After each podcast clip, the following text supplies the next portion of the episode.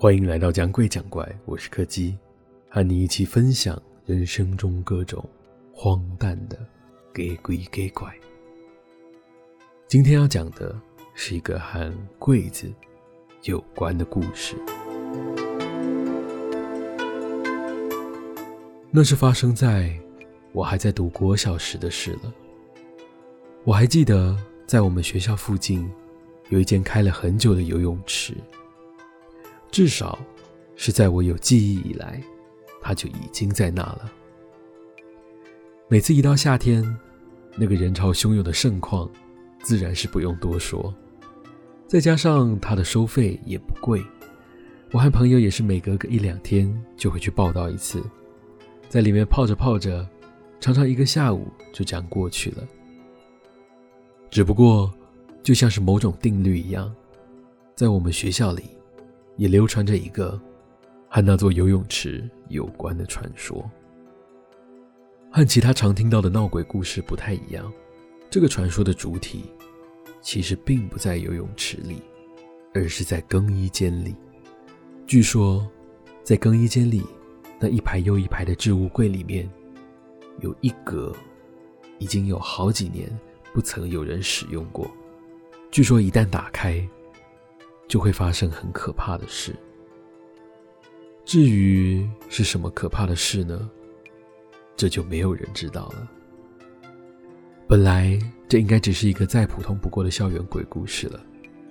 然而，就在我要升上四年级的那个暑假，有一个和我一样经常会去游泳池泡水的朋友，突然神秘兮兮的跑来跟我说，他已经找到那个传说中的置物柜。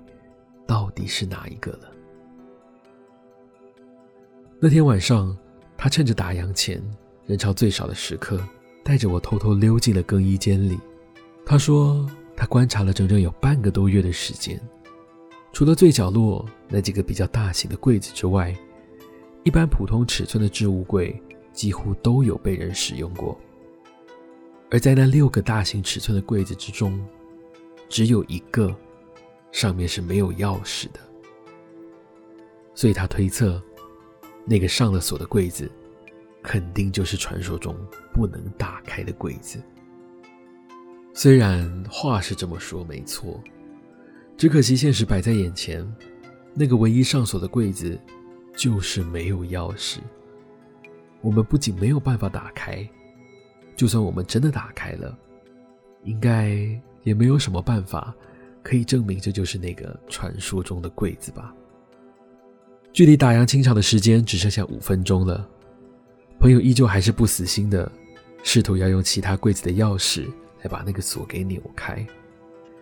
就在我准备要丢下他自己一个人回家的时候，我突然听见了他的惊呼声。当我回过头去时，他已经成功打开了那个柜子的门，只不过。他的兴奋并没有持续很久。当我凑上前去看的时候，那个柜子里什么东西也没有，就只有一把孤单的钥匙躺在里面。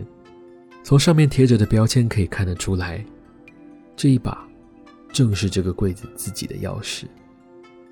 这样看来，这个柜子之所以会没有人使用，大概就只是因为有人不小心把钥匙给反锁在了里面而已。对于这样的结果，朋友露出了有点哀怨的眼神。毕竟他还特别为了这件事情，在这边花了快半个多月的时间。没想到，竟然只是这么无聊的结果。他将钥匙插回了柜子上，一脸生无可恋的和我一起离开了游泳池。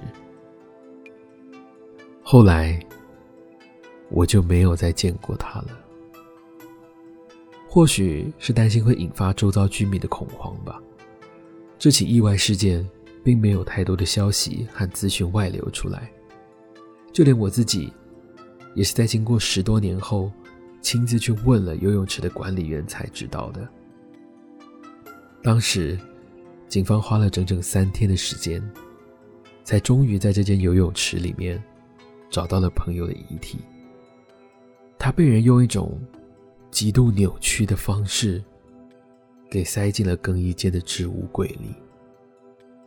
管理员说，他自己对那个东西的了解也不多，但他确实知道那个柜子是有问题的。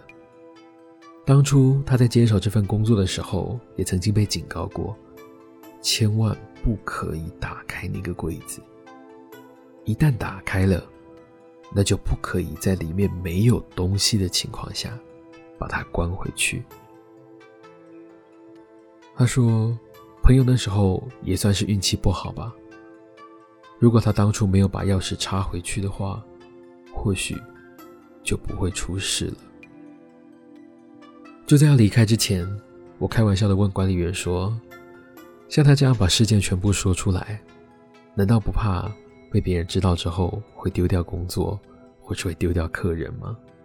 管理员只是笑了笑，他说：“在警方发现尸体的那天，他其实非常的害怕，因为他知道，在接下来这段期间之内，那个柜子会一直都是处于……”没有东西被放进去的状态，他一直担心着，不知道什么时候又会再有人受害呢。只不过，随着时间一天一天的过去，原本应该要发生的意外，却一直迟迟没有发生。直到过了好几个月，他们自己亲自试验过之后，才发现，那个柜子不知道为什么，已经完全恢复正常了。现在这起事件对他们来说，就只是一桩非常普通的都市传说而已。不知道为什么，在听完了管理员的叙述之后，我的脑袋里突然又浮现出了当年在事件发生之后听到的那些奇怪的传言。有人说，其实是老板当初用了不正当的手段来取得这块地。所以才被人给诅咒的。也有人说，这是因为游泳池里面有很多的水，阴气太重了，所以有东西躲在里面要抓交替了。还有人说，在那之后，不管他们的家人花了多少的时间，换了多少的人来，进行了多少次的仪式。一直到最后的最后，朋友的招魂仪式都没有成功。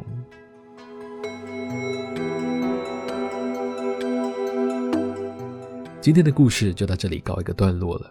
如果喜欢我们的节目，别忘了收听每周四的更新。我是柯基，我们下次见。